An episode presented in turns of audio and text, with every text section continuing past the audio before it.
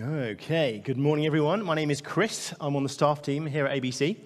Um, and I don't know about you, uh, but I resonate quite strongly with this packing the car for a camping trip. Okay, um, as a family, we've gone on a few camping trips now. Any campers in the room? Anybody like to camp? Can I see any hands? A few hands, lots of shaking heads. Excellent. I feel like camping is a bit of a marmite moment, I think. You either love it or you hate it. Uh, I, I, get that from the people that I talk to. Um, and as a family, uh, we've been going camping now for several years. Uh, and we're going on a couple of trips this summer. But our first camping trips weren't quite as smooth as we would have hoped, especially when it came to sleeping. Uh, now, we have two little girls who are four and seven. Uh, they were a bit younger on the first trip that we went on, as you can see from the photo. Uh, the girls were naturally super, super excited about camping. They were running around. We don't want to go to bed. This is amazing. There's grass outside the door, and it's amazing. And they were super, super excited. But eventually, they calmed down, and eventually, they went to sleep. And me and my wife, Christina, thought, yes that actually went not too bad. It went all right. So we sat down, we got the cards out, and we started playing cards. Uh, my wife's literally going to kill me for using that photo, but it's okay. Um, so then we decided, oh, hello. Uh, we decided then we were going to go to bed, right? So we got tucked up in our sleeping bags, went off to sleep. The problem came, the real problem came, in the middle of the night. Uh, so we stir in our sleeping bags because Lydia, our eldest, is awake and she cannot see a thing. It is pitch black. She's stumbling around. She's padding at the side of the tent. She literally falls flat on top of her sister, Annabelle, who did not like that at all. so now everybody is awake. Lydia is worried. She's afraid. She can't see anything me and my wife had to, had to pull her back to her bed because she was right in the corner of the tent. It was mostly my wife, I'm going to have to say. I didn't, didn't have much to play in that story. Uh, but it was not a good situation.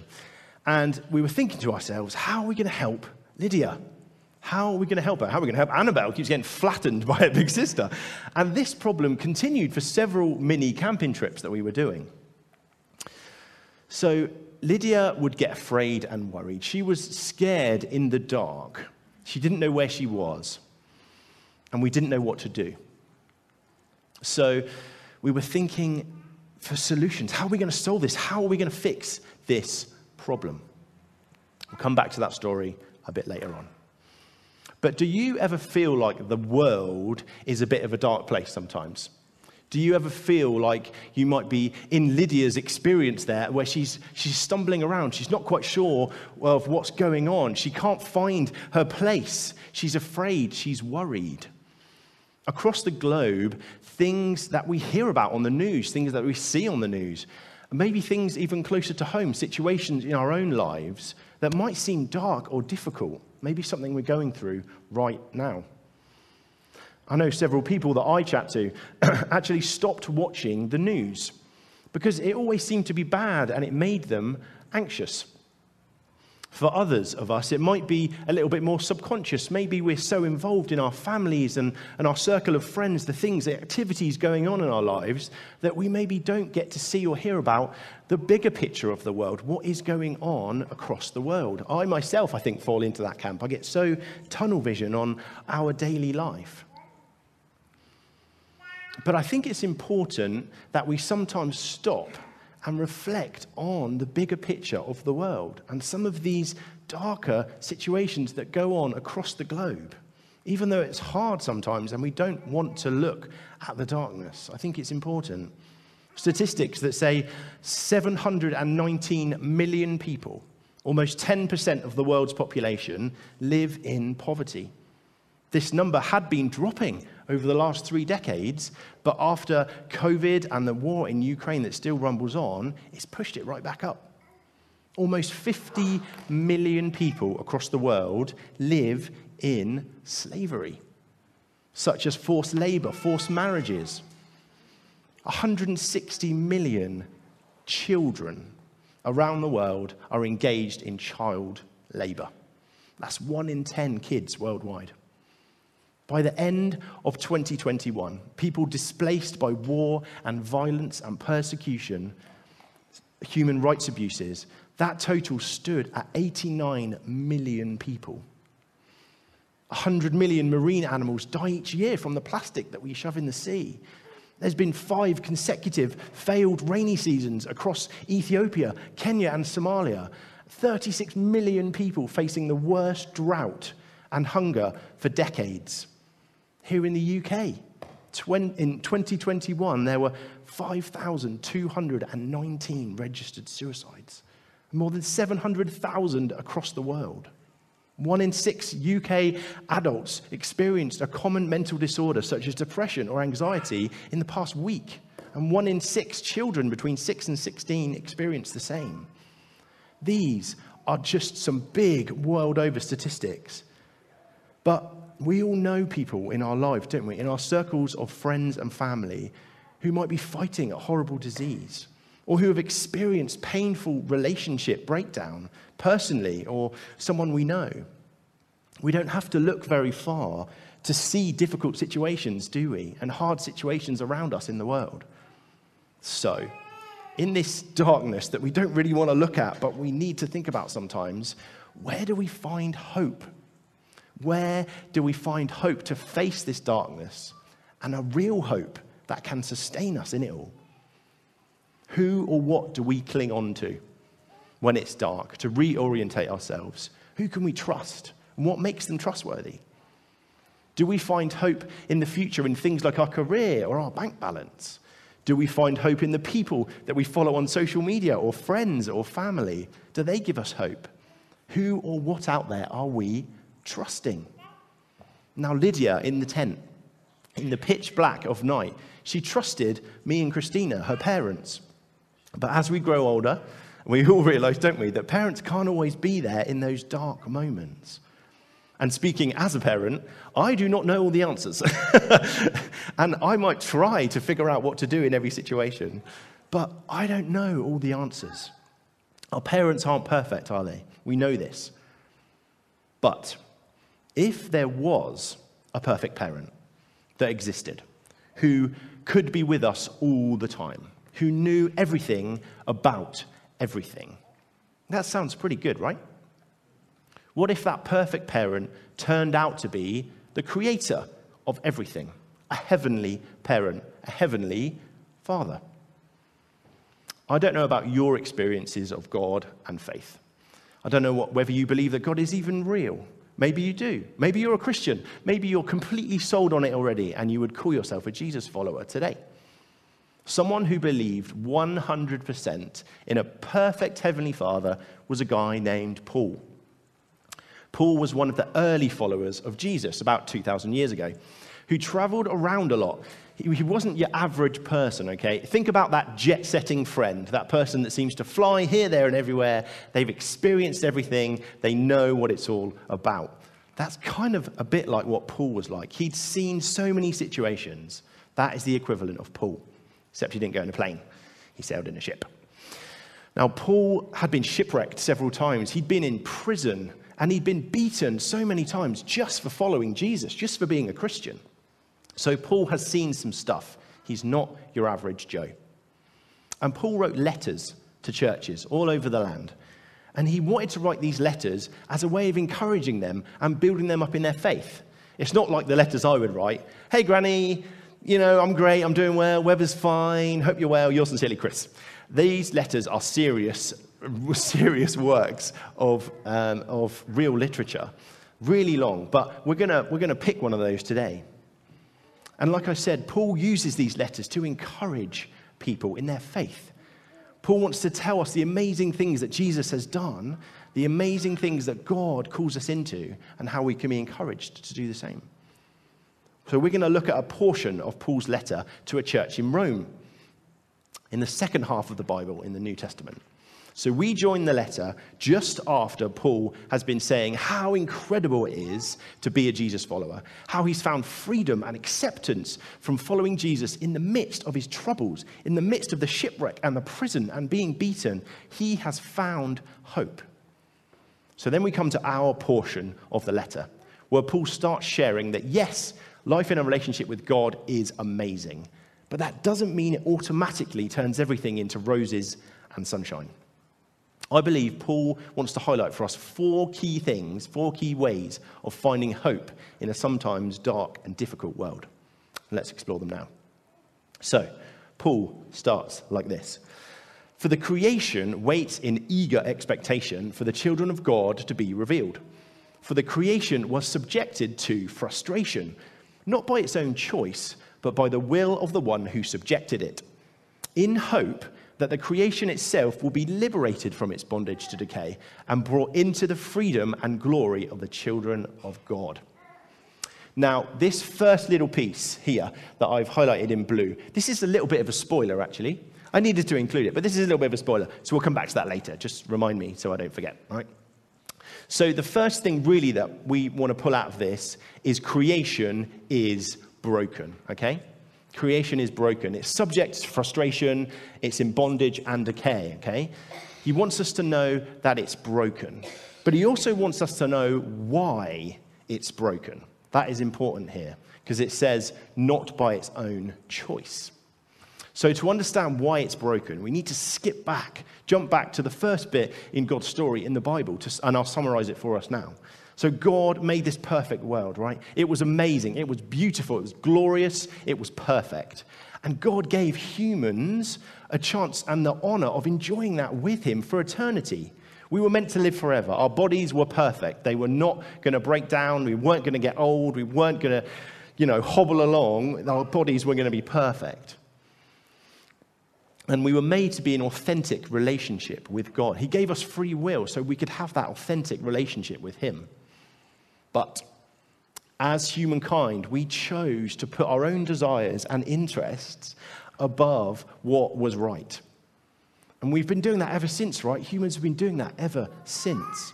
And this selfishness, which the Bible calls sin, tore into God's world. God's perfect world began to be damaged and corrupted, and we became corrupted and damaged too. Everything in creation began to break down.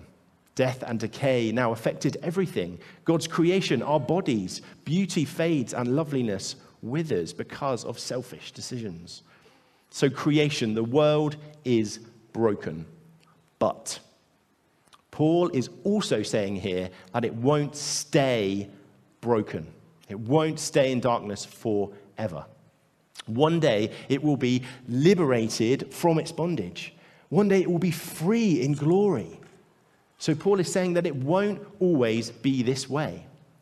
Now, what it's saying here is basically code for God's promise to us, God's promise to everyone, that eventually He will remake heaven and earth into a beautiful and pain free, hurt free, illness free place, evil free place, amazing eternity for us to be restored by God.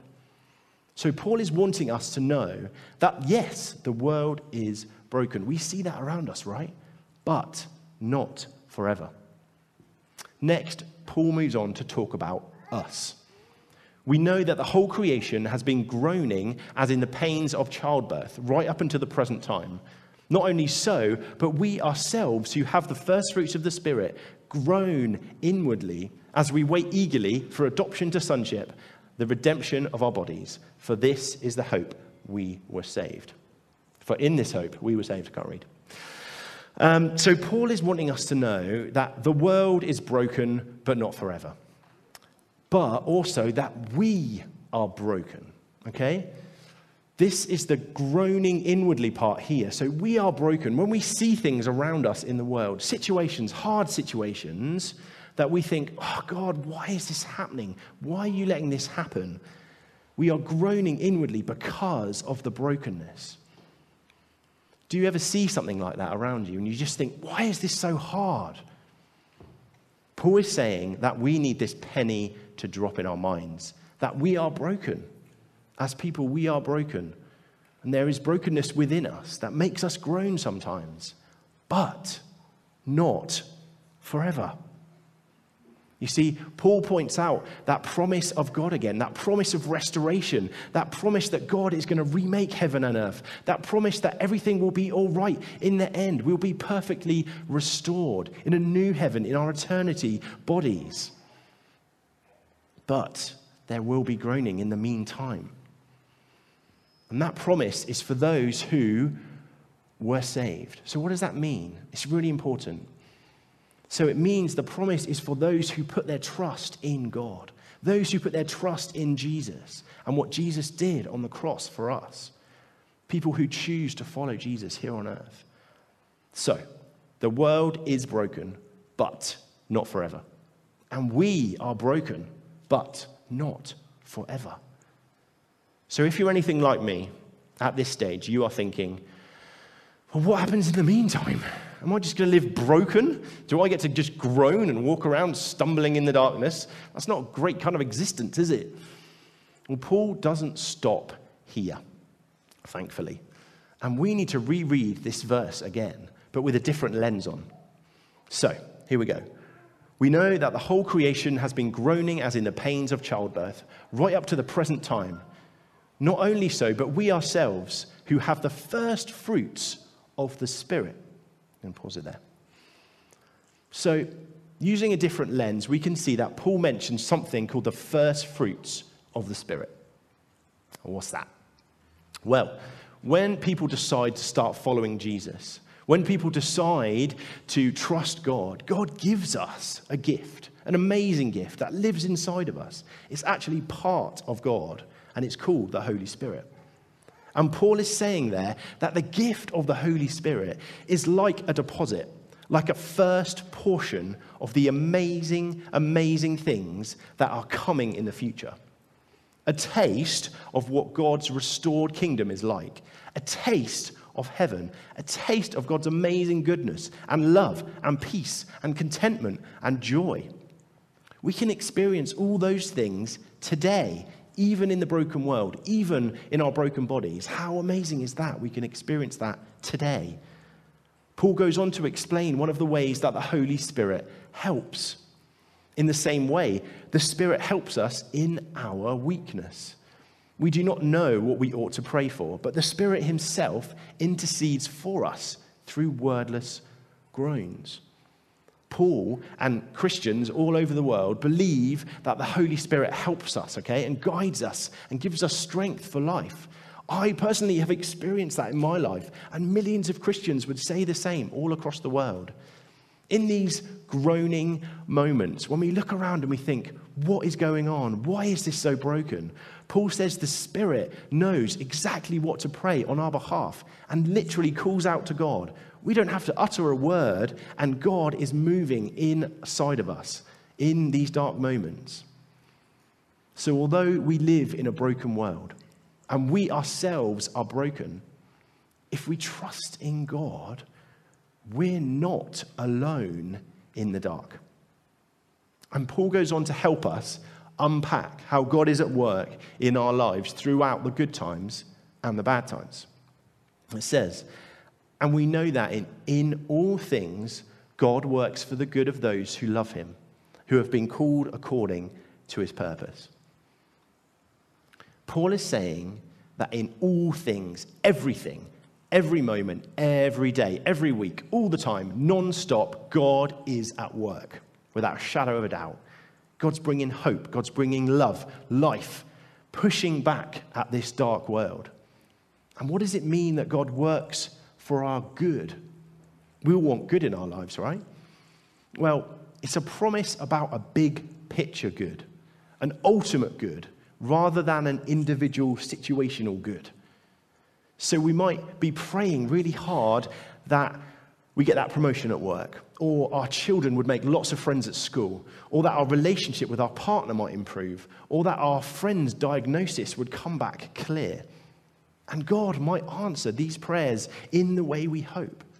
But He isn't promising our situational good. He isn't promising us, unfortunately, lots of money and tons of friends for our kids, or that our relationships will be happy, or even that we'll be physically healthy but rather God is promising us big picture good, which brings us closer to Him.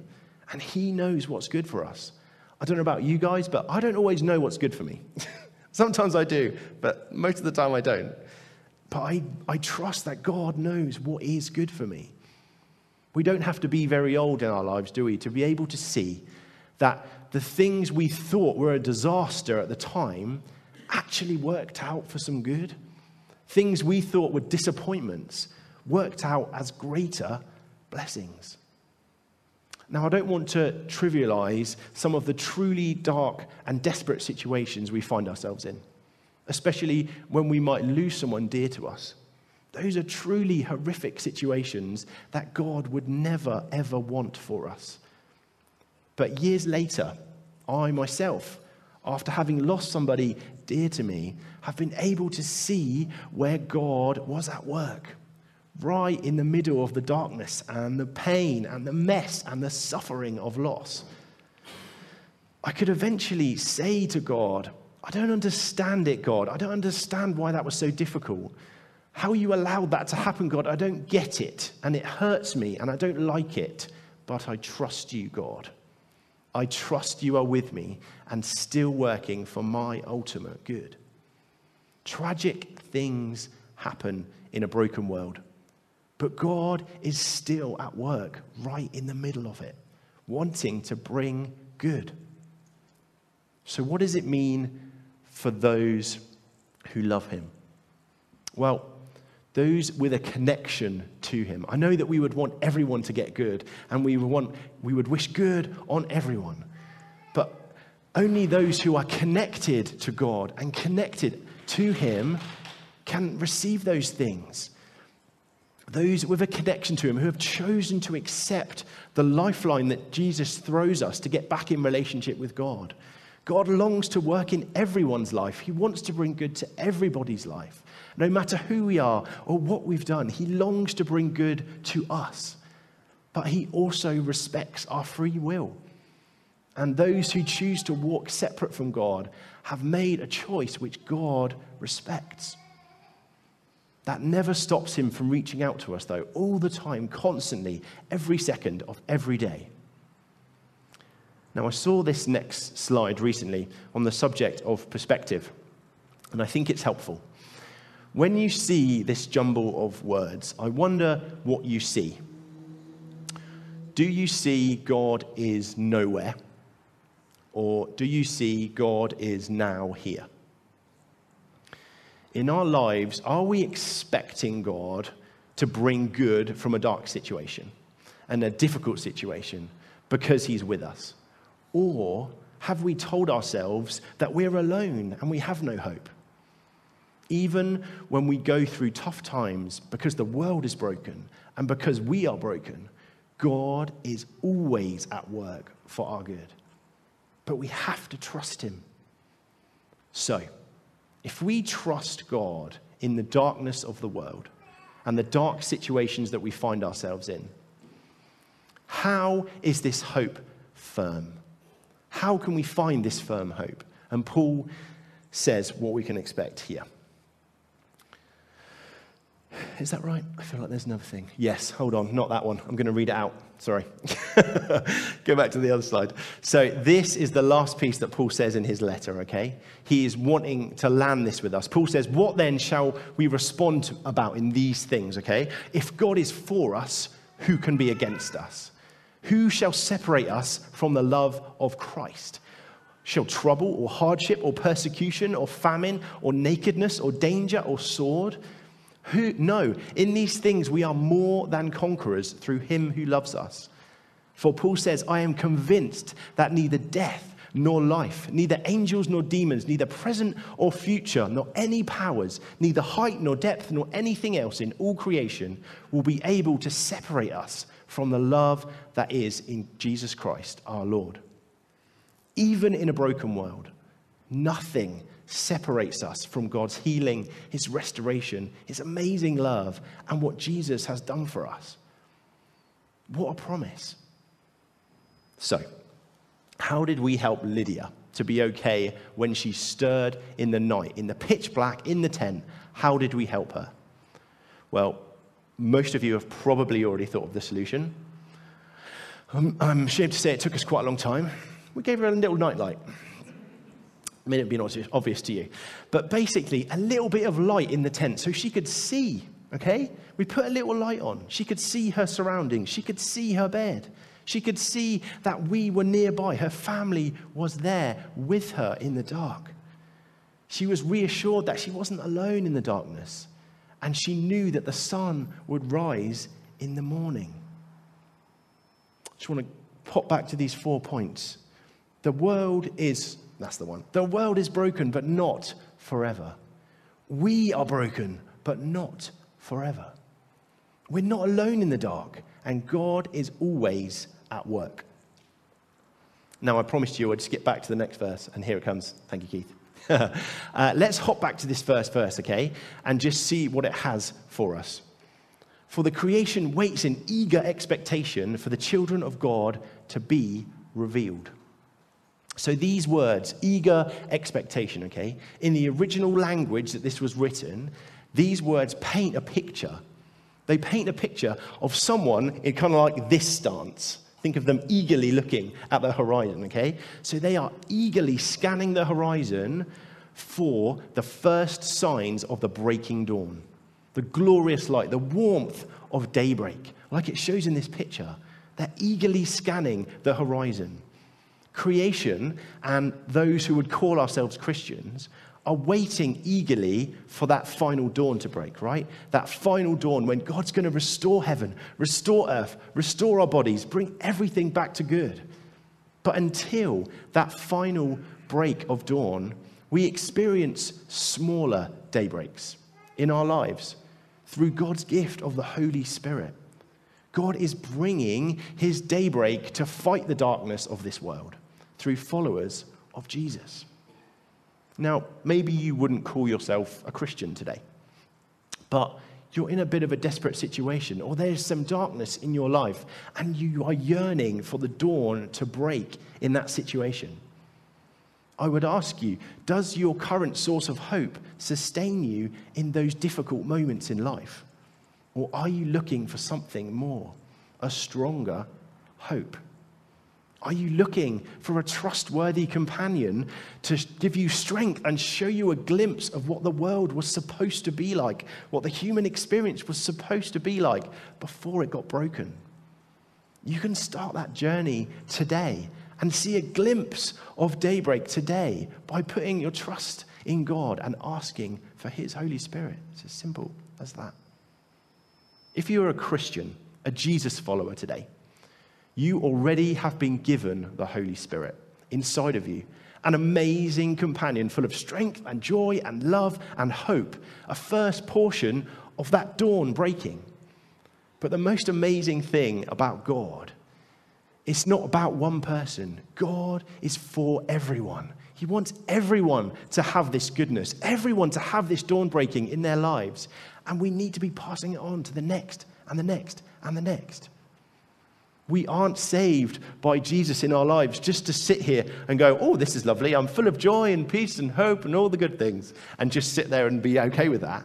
We are called to go out. Our, our broken world is waiting for hope. There are broken people all around us in need of hope. Christians, I'm including myself in this statement, we need to follow Jesus' example and bring daybreak that's inside of us into the dark situations that we see around us. Throughout the ages, when people have brought the daybreak of God, when people have brought that daybreak into the darkest places in our world, we have seen hope grow. The abolition movement of the slave trade in the 1800s through figures like William Wilberforce, the forming of the international organizations like United Nations after World War II, focusing on nurturing peace in our world the end of apartheid and racism in, in South Africa through figures such as Nelson Mandela. Countless charities springing up all over the globe, fighting for people who find themselves in difficult and dark situations. There are moments of God's daybreak in our world all over the globe where we see glimpses of God's healing and his hope.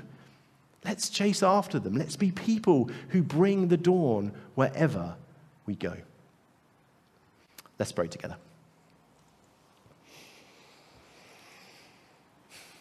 Lord, we look around us sometimes And sometimes we shut our eyes because we don't want to see the darkness that's there. And it hurts us to look at it. And it hurts us when we experience it in our lives, Lord. But it is there. But it's not forever. And we are broken, Lord. We know that we are broken sometimes, Lord, when we struggle in relationships and we struggle with things in our lives and we just groan and we say, Lord, why is it so hard? Why is this so difficult? But it's not forever. Lord, I want to pray for those of us this morning who don't have a relationship with you, Lord, who are exploring faith, who wouldn't call themselves a Christian. I pray that you would you would be calling them forward, Lord. I pray that people in this room that might, and online, Lord, that might not follow you, would just reach out to you, Lord, today for the first time. That you would bless them with your Holy Spirit, Lord. That you would bless them with hope in this dark world. Lord, I pray for any of us who might be in a dark situation right now. We're struggling with what to do, or we see someone we love going through a hard situation and we don't know what to do. I pray that you'd show us the breaking dawn in that situation. I pray that you would help us to go into that situation with the Holy Spirit that you've put inside of us to bring dawn, to bring light into that place. And Lord, I pray for us who are Christians, Lord God, that we wouldn't just sit and be comfortable in, in the things that you've blessed us with, but you would give us courage and boldness to take that breaking dawn within us into the dark places, Lord we can see light and hope and things change in a world that so often can feel dark. Thank you that it's not going to be dark forever, Lord. Thank you that you have the overall victory. We pray these things in Jesus' name. Amen.